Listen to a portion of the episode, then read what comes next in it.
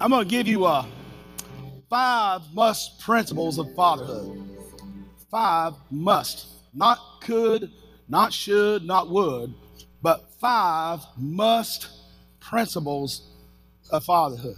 Now, before I get into this, we we want to first of all, i am going to pray for the fathers at the end. But let's give honor now. Happy Father's Day to everyone. Just give a big shout out for all of our fathers, you all. Man. The first, the first one is this, and one of the reasons that God really stirred me about this particular message and bring it with you to, you today is we as fathers so underestimate the position we have on the earth. Not only the position our family, but the position we have on the earth. God does so, He does it through the men and then the women. You know, people argue over male and female. Well, God is both male and female, He's all in one. Amen. And we all have roles. And I love the fact, man, we have some amazing women business owners and leaders and all that. So, so what you're doing, if you're stay at home, not stay at home, that don't have anything to you being a woman. Just like a man. That, that's not what identifies you as a man, what you do or don't do in that sense. But it's really the perspective you have of God. When you see Him as Abba, Daddy, and Father, and then that perspective that you have of yourself. You see, the key is how do you see yourself? Do you see yourself the way God sees you? Because that's the goal. If we could even get a glimpse of how God sees us, we would have our chest out walking around in the kind of authority that would blow people's minds. But what's so sad, we listen to the news and we listen to the naysayers. Sometimes we listen to our kids and our wives too much. Well, I'm not nervous. Stephanie is my pen. If I get a little out there, poop, she pops my bubble. I'll give her permission to do that. I'm the head, she's the neck. We know all the stories. But here's the bottom line. Ladies, you need to, you, you if, you, if you want a strong man, then you need to speak strength in his life. I, I, would almost want to do a survey to say, well, honey, it's Father's Day. What do you want to do this weekend? Well, let's go to the lake or let's go fishing or let's let's go sleep in. It's that's when you need to speak strength in him. And I want to grab the arm of my husband and um, the, take, go to church with the mighty man of God this morning, whether he ever goes to church or not. You need to speak strength into him, ladies. Speak strength into him because you're going to get what you invest and what you sow. Amen. But I'll be talking about the men here. Don't worry. So the first must to, to fatherhood is to be a protector. A good father is a protector. A good father protects us against fraud and protects us against the enemy, protects us against a lot of struggle and stresses that we never even realized that we were facing. A good father is a protector and he's concerned about your well-being. It's funny, we've been doing some trips with the boys lately and and it's kind of funny how they'll just start talking about dad stories and how I've kind of been a protector at different times and stand up to different things and situations over them. And, and, uh, and, and it's kind of funny just to see from their perspective how it goes. I remember one time we were in Florida at Disney and we were at the, and Seth's mom and dad were there. We were there. The boys were young, man. They were like, I don't know, seven and nine or something like that. Well, it's dark. They're running around. It's a big area where the pool was. We had all kinds of greenery and all this stuff. But we're sitting there talking to our parents, and everybody's pretty well just about gone from the pool area. And and uh, they had been running around for over an hour just with some friends they had met. And all of a sudden, I was like, where's the boys? I'm like, wait a minute, where are the boys? So we started looking. Well, I'm dad, right? So I'm I'm tromping around behind, you know, bushes. I'm looking. I'm all upset. Boy, when I found them, they heard it, right? Where you been? Why? I didn't know someone had taken you. I'm yelling, man. I'm going, I'm going off on them. And they're like, when we get to the room, this is not going to end, end well for us. When I get you upstairs, boy, you're going to know you don't have me and your mom, your grandparents out here yelling. We just played hide and seek. I said, You're going to get some hiding and seeking. So as we're going up, this big old dude walks by, probably about 30. He's big guy. I mean, he looks like a football player. He's like, hmm, hmm. I said, What you looking at? The boys are like, Dad. He stopped, turned around, looked at me. I said, You got something to say? I mean, I lost my mind because that could have killed me. I mean, he's a beast. But I, am just like letting him have it. Just me and him down there with the boys. But I guess he's probably concerned about some crazy parent gonna beat my kid. He was probably worried about the kids. Because you know, when you're a protector and you feel like there's something you love in danger, you're ready to do whatever. And it's so funny as we get upstairs, we're walking upstairs, and he walks away, and all of a sudden I realize I'm getting on the elevator, like, you're an idiot. You could have been killed right there. Dude could have snapped you about four different ways. Huh? Yeah, you, y'all made sure you told me that too. So they get up and tell on me. And everybody's mad. Like, Honey, what are you buying? But you know that protector, man. You just you just get in that fight mode. That guy had nothing. That he was probably just concerned like this guy screaming at his kids. Me, I'm already in that fight protect mode. Where's my kids? What's going on? You know what I mean? So Father is a protector. That doesn't mean we're always right. Sometimes we're trying to protect you, even if we're not doing it well. Let us do it because that's what we're put here to do. You know, a father is a protector. We're the ones that say, "Where are you at? Who's with you? What time are you coming home?" And if I don't, Steph says it's time to text or call the boys, right? She reminds me. Whenever we walk in the fatherhood role, we got to get our families back to God. If you're going to be a true protector, you got to realize that's not your property. As a father, as a husband, whatever, as a father, you got to realize you got to give them back. You got to return them back to God. And that that brings the heavenly covering over their lives. I love what Jesus said about the disciples in John 18 I'm going to read verse 1, and I'm going to skip through a few of the other verses through to verse 9. It says, And Jesus was with his disciples at a garden in, Kid, in the Kidron Valley. Judas came with the Roman cohort officers of the chief priests and Pharisees with weapons and torches and so on. Jump down to verse 4. Jesus, knowing all the things that were coming upon him, went forth and said to them, Whom do you seek? So he knew what was going on, but he was getting clear, Whom do you seek? Verse 5. They answered him, Jesus the Nazarene. He said to them, I am he. What? He wasn't going to let them start grabbing other guys and confused and think it was him. He's the Father. He stood out. He said, I am he. And he knew what was coming. He said, I am he. Verse 8, he said, I told you that I am he. So if you seek me, let these go their way.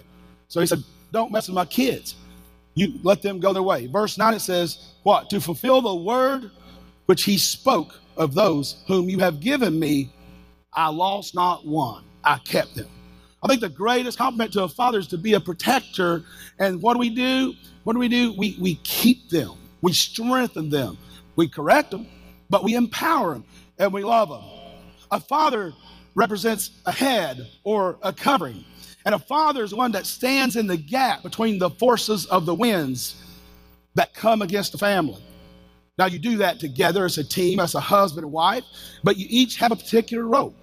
Sometimes so many wives have to be both, and it breaks my heart to see that.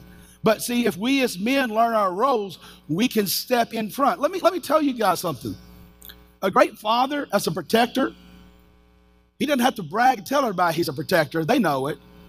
But let me help you. You will not be fully appreciated until you're off this planet.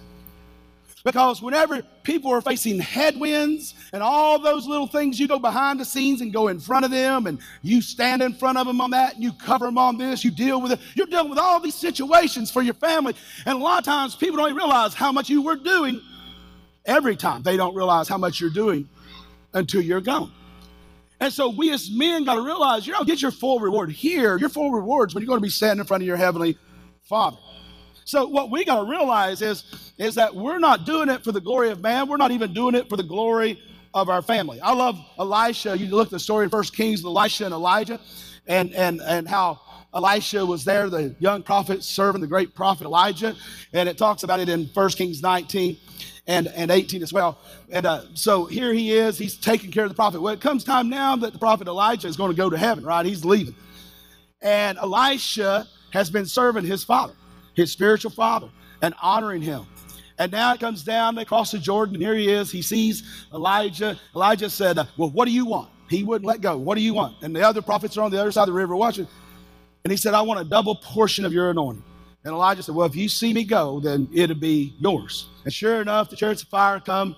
And when he sees him, this great anointing came on Elisha. What's so funny, Elijah didn't really tell him what to do. So he didn't know if the anointing was on him. He didn't really even know the process to walk out into the next step of his life. He just served well and made a request. But it tells us in, in, in uh, 2 Kings chapter 2, verses 13 through 14, and then 19 through 22. But it also tells us, yeah, 2 Kings 2, basically. It also says that what did he do? Says he turns around and he's got this mantle because when Elijah left, the mantle was laying there. Okay, I'll pick that mantle up. He just thought that was his master's covering, right? Well, he goes over to the Jordan. The Jordan opened when they came across. He's like, now these young preachers over here laughing at me. How am I going to get across? So what did he do? He took his father's mantle. When he hit the ground, the Jordan opened. What did it do? He began to walk in the attributes of his father. He didn't know if he had a single anointing or a double portion anointing, but he knew that step worked. Then what was funny, as he gets over, the other prophets are like, oh, we'll serve you too. And then they're going to go, but they said, oh, by the way, we got our waters messed up. People are dying. Can you go pray over it? He says, sure. So he's on his way to Bethel to pray for the water. I mean, he prayed for the water. Then it says after that, He's on the way to Bethel, Bethel, what? God's house. He's on his way to God's house. Now get this. He's on his way to God's house. And as he's on his way to God's house in verses 23 through 24, it says, Then he went up from there to Bethel, and as he was going up by the way, young lads came out of the city and mocked him and said to him, because he was bald, Go up, you bald head. Go up, you bald head. And in verse 24 it says, And when he looked behind him and saw them, he cursed them in the name of the Lord. Then two female bears came out of the woods and tore up 42 lads to their number. Wow, I mean, it's like, dude, this how he opens the Jordan up. He goes over the water systems like poison people. He drops a little something in it. That's done. Then he goes over here. He goes, oh, by the way, ball, curse them. Two bears come out and eat 42 guys. But that's a pretty crazy day, right?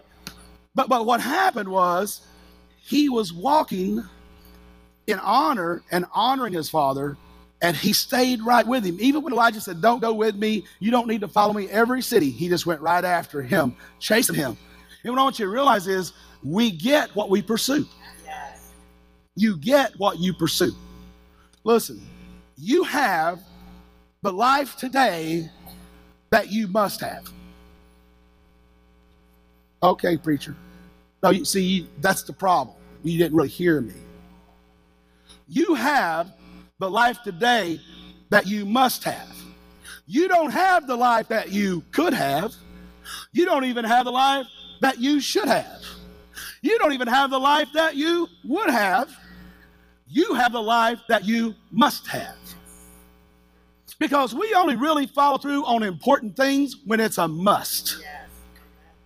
You see people that get up in years and diabetics, have a chronic disease, and some and the doctor said, "You got, you know, you're to live another year. You're gone," and all of a sudden, they're the most healthy eater you ever met. Before I should have, I could have, or I would have, but now I must. And I want you to realize, as you assess your life today, both men and women in this room, you have the life you must have. So it's up to you to put your focus on the right thing. Because when you put your remember where your focus goes, your what? Energy flows. So wherever my focus goes, my mental capacity, my spiritual capacity, even my physical capacity, everything follows where I focus. And if you want to be a great father, I was thinking about being a father before I was ever married. I always wanted to be a dad. But I always kind of thought about what because my dad died when I was three months old. I had to kind of I'm on the job training, right? Which all fathers are anyway. But it's on the job training. So so man, it was kind of wild when I stepped into the role and actually became a father. And so, what I want you to realize, guys, is that God has equipped you with some things that you don't even know is in you if you will pursue Him and if you will pursue the right people in relationships and so on. Amen? So, look, what's the, what's the second the second thing that is a must for a good father? They must be a provider. It must be a provider. So you got to be a protector, you got to be a provider. Now, a provider, I'm not just talking about providing you with stuff and money and all that, but we do need to be a good provider. 1 Timothy 5 8 says, But if anyone does not provide for his own, and especially for those of his household, he is denied the faith and is worse than an unbeliever. It's not talking about unbelievers are bad, icky people. It's talking about you're living at a lower standard than the what God has for you. As a child of God, we have an unfair advantage over the world whether it's education, business, health, whatever it is, we have an unfair advantage. Because not only do we have human resources, we have superhuman resources, supernatural resources that are available to you and I. So a, a father, a good father, is what? He's a provider. He gives wisdom, he gives counseling, he gives light to situations and circumstances. Proverbs 1 8 says, Hear, my son, your father's instruction. Indeed, they are graceful, wreath to your head, and ornaments to your neck. As a great provider, we're to provide what? Counsel, protection, uh, we're to provide friendship, camaraderie, and so on. And also generosity. And I talked about that during the offering. The third thing,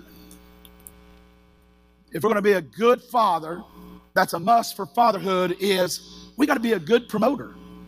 We got to be able to promote. We got to let our kids and our family know what's available. It's not about making yourself look good, it's about making your family look good.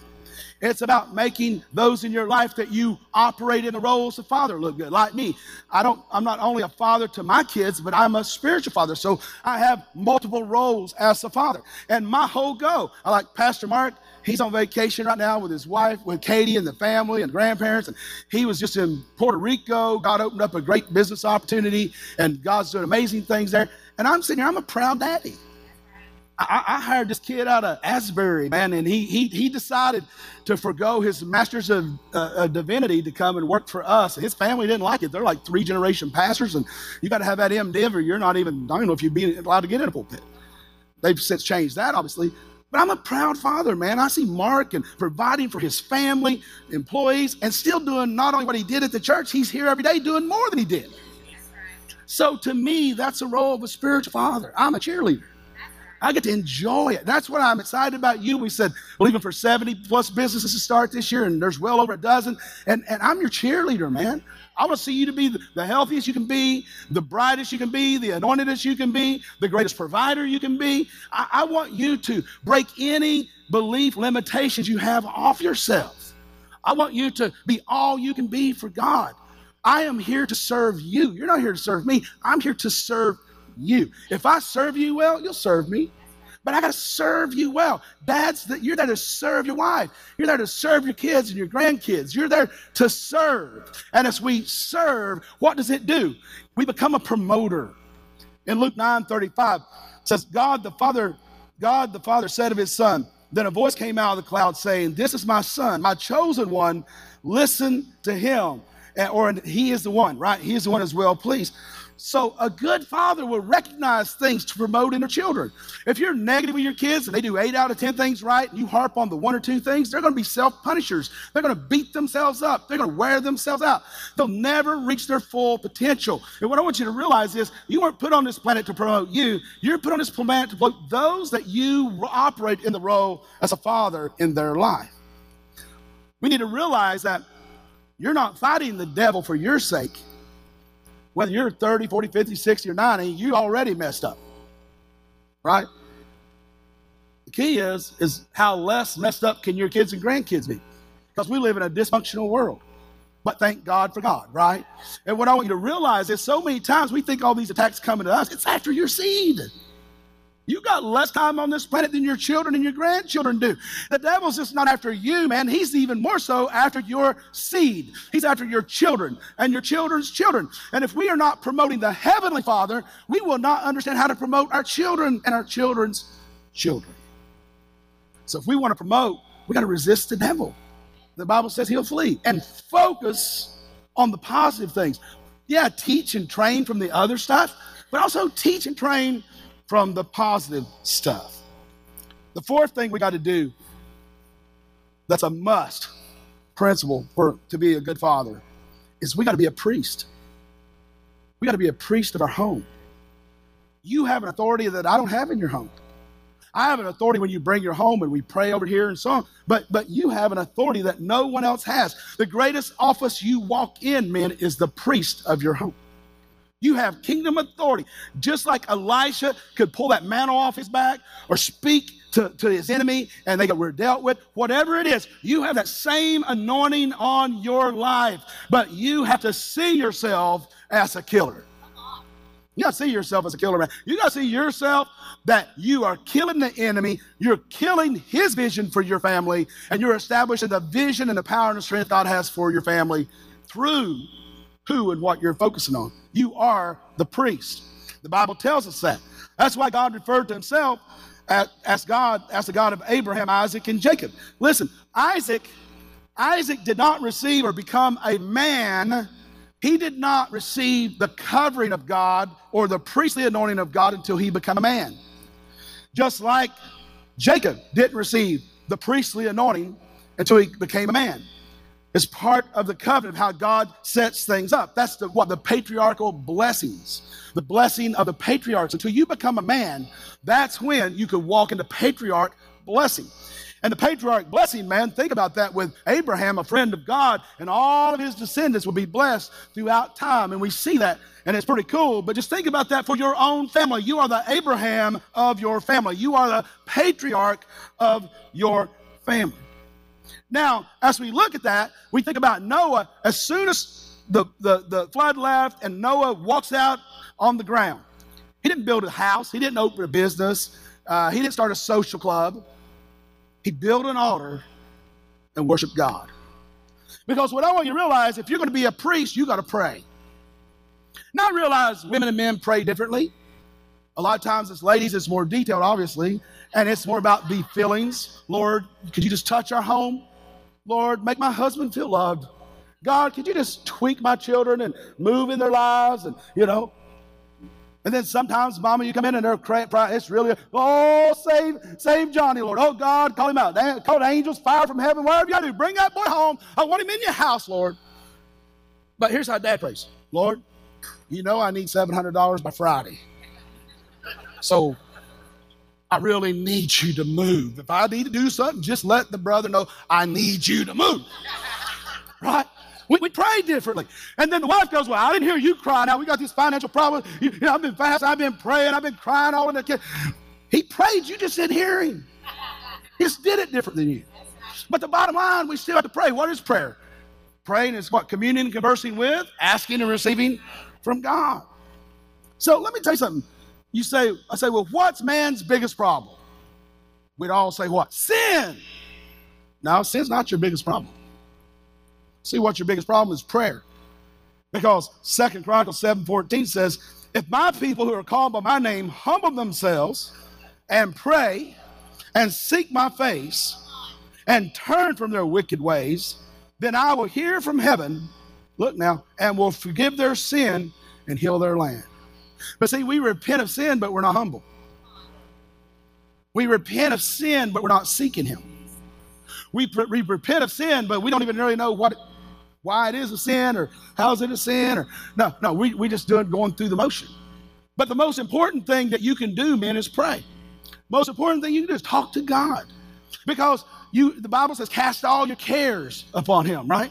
So so when you have cares from your kids, you need to cast them on God. Now you walk it out and do what you got to do, but you cast the pressure of that on. When you have problems or your wife's having problems, she's got an illness or something, you cast that care upon the Lord because you're not equipped to carry their cares.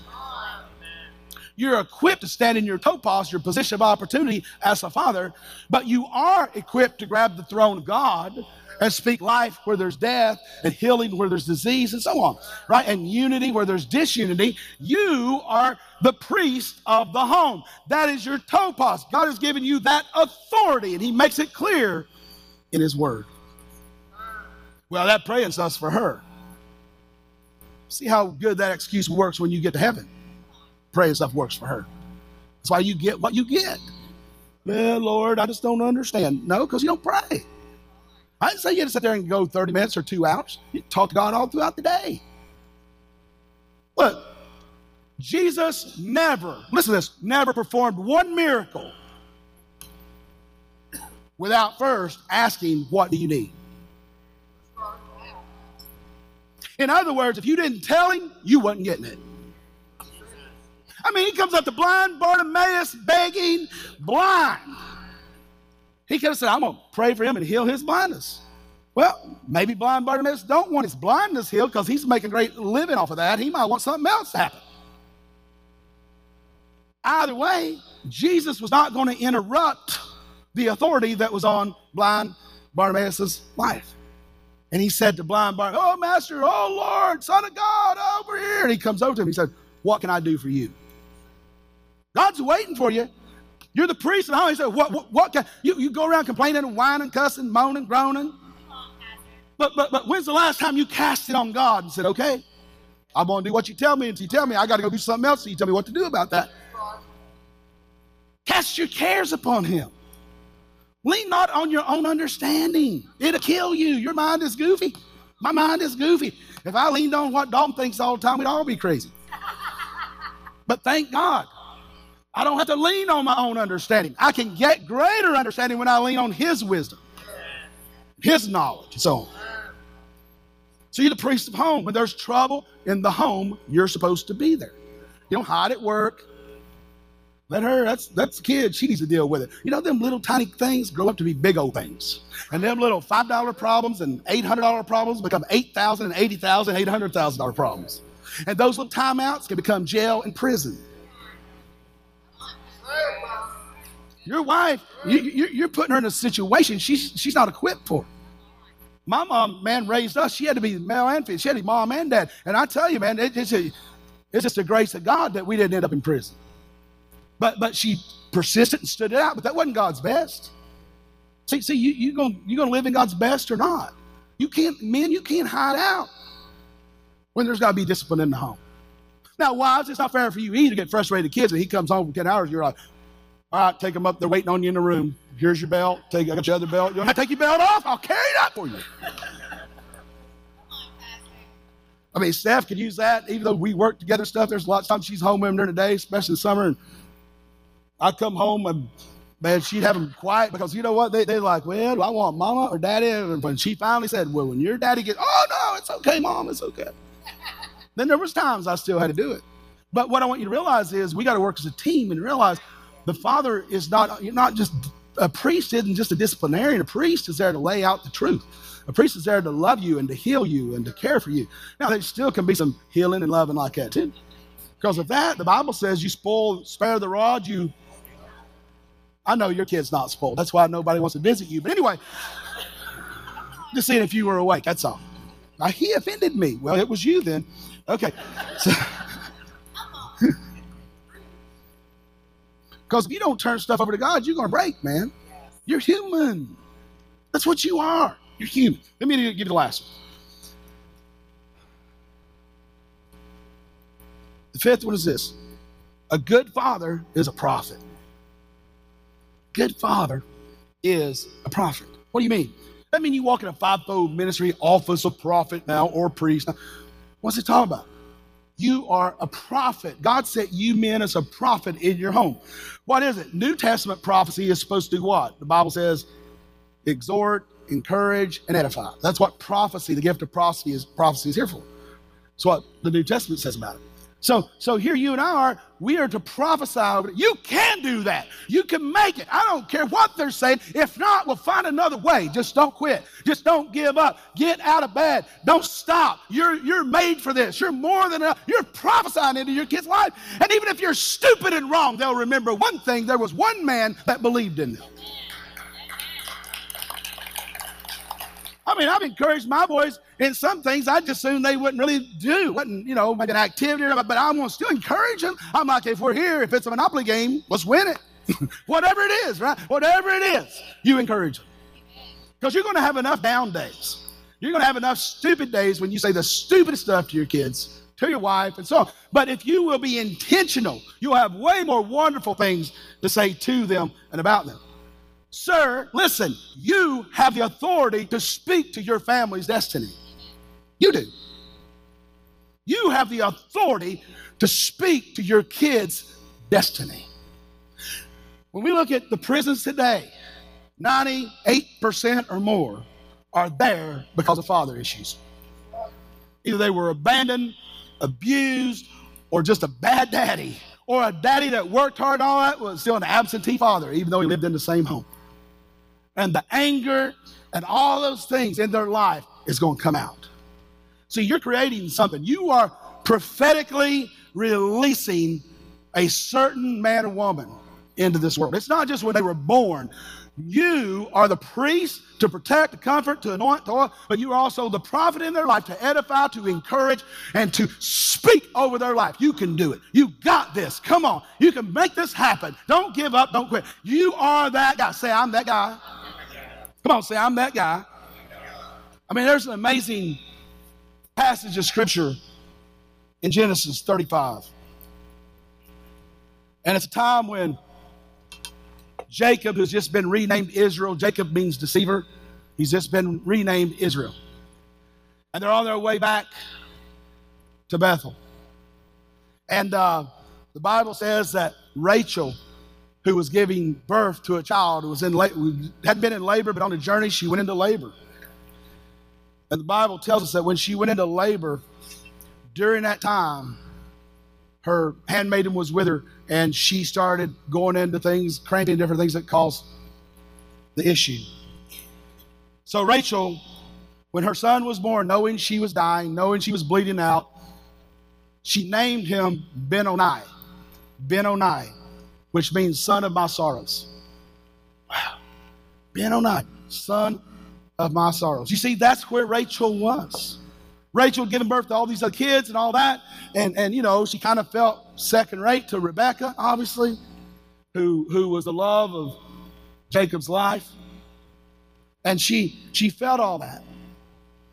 But then the Bible says, when she was dying, she named the baby. And when the handmaiden, and when, when Israel walked into the tent where she was, and the handmaid said, I'm sorry, but she's gone, but here's your son.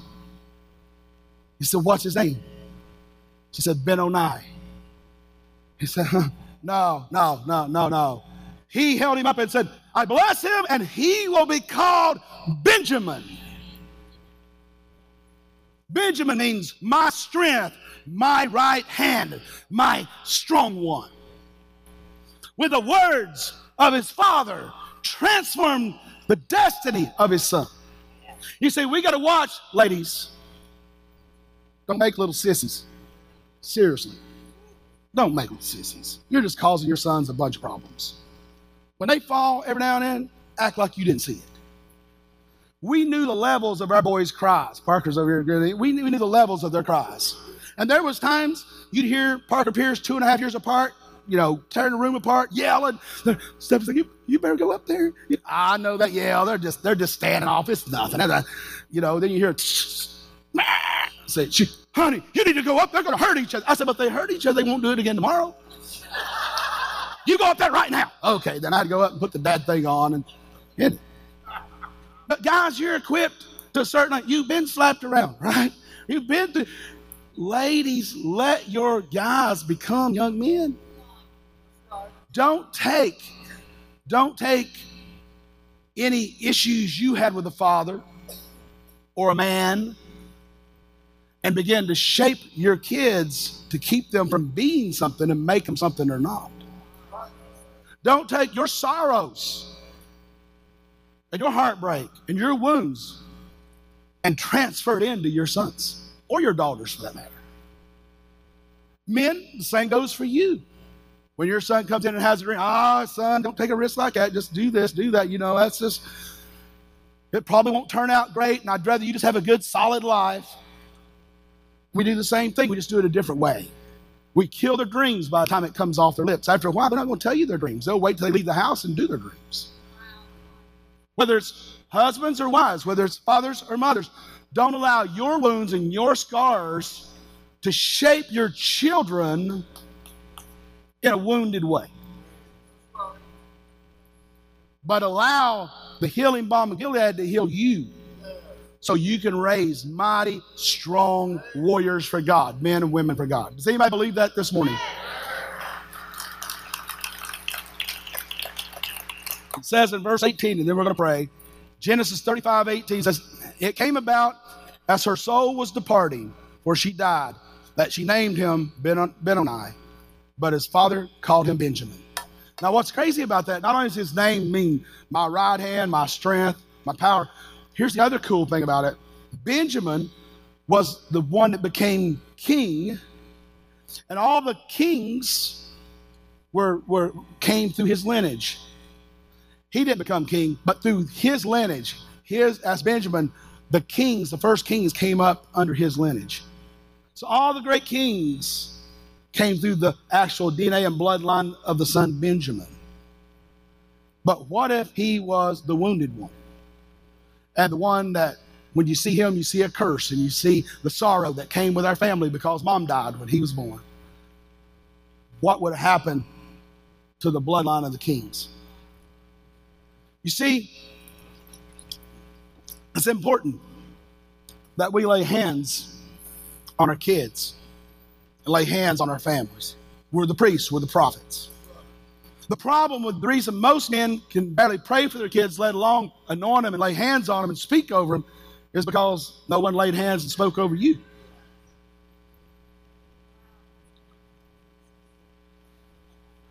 So today I won't take the time to lay hands on you, but I want to pray over our men. And I want to release an impartation and anointing over your life so that sometime before everybody goes to bed tonight, whenever that is appropriate time, that you get each child, you lay your hands on top of their head, and here's how you pray. You just start speaking over them what they need to hear. You're a mighty young man of God. You, you have wisdom and character, and you start prophesying what you want them to be. What do you want your son to be? What do you want your daughter to be? Now, that doesn't mean you manipulate them to get them to be something you don't want them to be. You can't call them to ministry. Only God can do that or that. But you can call them to be have high character, mighty men and women of God. Be a mighty man woman of God without walking in some preacher's office. For sure. But you guys, you need to lay hands. It's one time to hide in the crowd, get in a circle, and you and your, your wife pray over them and you do a little prayer. No, I'm talking, look them in the eye, you get them in front of them, you prophesy over them, and you lay your hands on them and anoint them. Go in there and get some oil out of your kitchen. A little bit on your finger and just. Don't have that? Get some fake margarine and melt it on your finger. I don't care. It won't kill them. A little butter won't hurt them. Amen. Oh, I just never, I don't have butter in my house. Glad I'm not in your house. But anyway, so just see if you're white. See. Pastor's feeling frisky today. You bet. Hallelujah. I'm going to show you how sovereign this is. Show you how sovereign this is. I don't want anybody to move. But if you're a man in this room and you are a father, or you desire someday to be a father, or you're operating in a father's role. I want you to get up now and walk down to this altar as a man. And now I want you walking like this.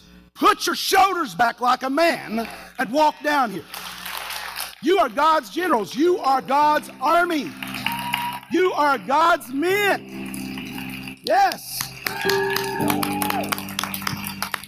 Your wife wants you to be a prophet. Your wife wants you to be a priest. Your wives want you to be mighty men and women of God. And I know your children want you to be, and your grandchildren and your great grandchildren. Come on in here. Mighty men of God. Mighty men of God. Warriors. Kings and priests. You're a mighty man of God. You're a mighty man of God. Want you to realize every one of you are important. Every one of you are significant. Every one of you were planned by God. You could have been born in any time, any dispensation, any nation, any situation. But this is your time. This is your moment. Not one of you will be sitting at home in your 70s and your 80s saying, What if? What if I'd prayed more? What if I'd came to church more? What if I loved my kids and my wife more? What if I. No! Speaking life over you. I'm speaking spiritual strength over you. I'm imparting His love, imparting His authority, imparting His power, imparting His freedom. I command the spirit of a lion to come up in you. Speaking the spirit of prayer to come on you. Listen, you don't have to understand it. You hear me say it, you know, we get white milk out of brown cow, living in a red barn, eating green grass, but we drink the milk. Man, that's the biggest lie you, you fall for. You suckers. Well, that's just too spiritual for me. Well, then maybe you're just not spiritual enough. Did you ever think about that? Maybe it's not over your head, you're just below the mark. Come on now, But I speak from this day forward the conviction of the Holy Spirit on your life that when you begin to wane, when you begin to waver, there's a stirring in you, there's an unction in you. You won't be able to sleep, you won't have an appetite till you get it right with God. See, this is my house, this is Dalton's house. If you're part of this church, you're my family. I have a responsibility to speak to you just like I would my own sons. Many of you are older than me. Many of you are younger than me. It doesn't matter. This is the topos I'm in. And if I don't do what I'm doing this morning, I'm a fake. I'm not speaking on my authority. I'm not speaking from my gifts. I cast that up on Daddy. I'm just the person that Daddy put as a proxy for you to receive it through. Thank you, Lord. You're mighty. No more regrets. Mike, no more regrets. I don't know if it's Greek families, whatever, they'll spit on salt or something, throw it over their shoulder. That's what it is. It's done. It's done. You are living into such a miracle life. You're living into it. Just, just from God healing your daughter shows you you're living into a miracle mm. life. Do not allow the enemy to cause you to look back. Woulda, you know, coulda, shoulda, woulda. That's right. Focus on moving forward with God. Yeah. Because those things, see, see, guys, what you got to realize, and this is not just for Mike, it's for all of you. When it's healthy, good desires in your heart, that's a sign of your destiny. Yeah. When it's a healthy, good desire in your heart, and it lines up with the word, that's just God tapping you, saying, "Step up." I, I could have a better life. I, I could live a better way. See, see, see, when we get in that that mode of of of you know we're drinking more and smoking more and toking more and popping more and running more and doing more. It's not because of your wife or your ex-wife or your ex-wives. It's not because your kids are this or they're not. It's the void in your own life. It's your worth as a man. That's right. Say. Listen, till you love yourself, no one can ever properly love you. Sometimes I just look in the mirror and say, Dog, you are a hot dude, man. Sometimes I look in the mirror and say, if I move it this way, it looks like I still have a little hair. And I'll see, you know, the worst thing to have is master bathrooms with mirrors like from you. Uh, you're over here like, you're, you're, you're awesome, Dalton. You're anointed. I look over, oh, I ain't gonna look that way. I just don't even look at that. Toby, I don't look at that mirror because I know what that, that mirror's a liar. Right? Right. you- you just got to tell the devil, Chris, he's a liar. Yeah. You don't deserve this. You're nothing but an addict. You're not an addict. You're a man of God. You're not even a recovering addict. You were a recovering addict, but you are free now. You're free forever. Forever. Forever. It's the anointing that breaks the yoke. Man, you know who the meanest person in your life is? You. You. There, hey, man, if somebody come up and said something, some of the things I say to myself without ever speaking it, but it's in my mind, I'd be in jail. I wouldn't be pastor. I'd be a chaplain in prison, probably. Just telling you the truth. And you're the same way. You will let yourself say things to yourself that you would not let anyone say to you. But the voice that means the most, other than the voice of God, is your voice. That's right. That's Your voice. Today, you just need to stop it. Yeah. You just need to stop it. Get up in the morning, go to bed happy, having fun. Get up in the morning, don't even know why you're mad. Just mad. You'll find something to be mad over. Woo. Just a Monday. Well, it wasn't just a Monday when you was believing for that job. That's right. Wasn't just a Monday when you went in debt for that car and that house. If you didn't have that job, you'd lose that car and that house.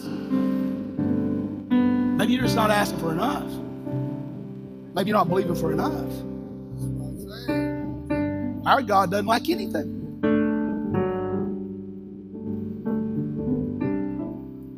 I'm going to pray over you and release the priestly anointing on you. And Father, right now, I thank you. Your sweet anointing that breaks every yoke. I thank you for the mighty men in this church. It cannot be anything without them.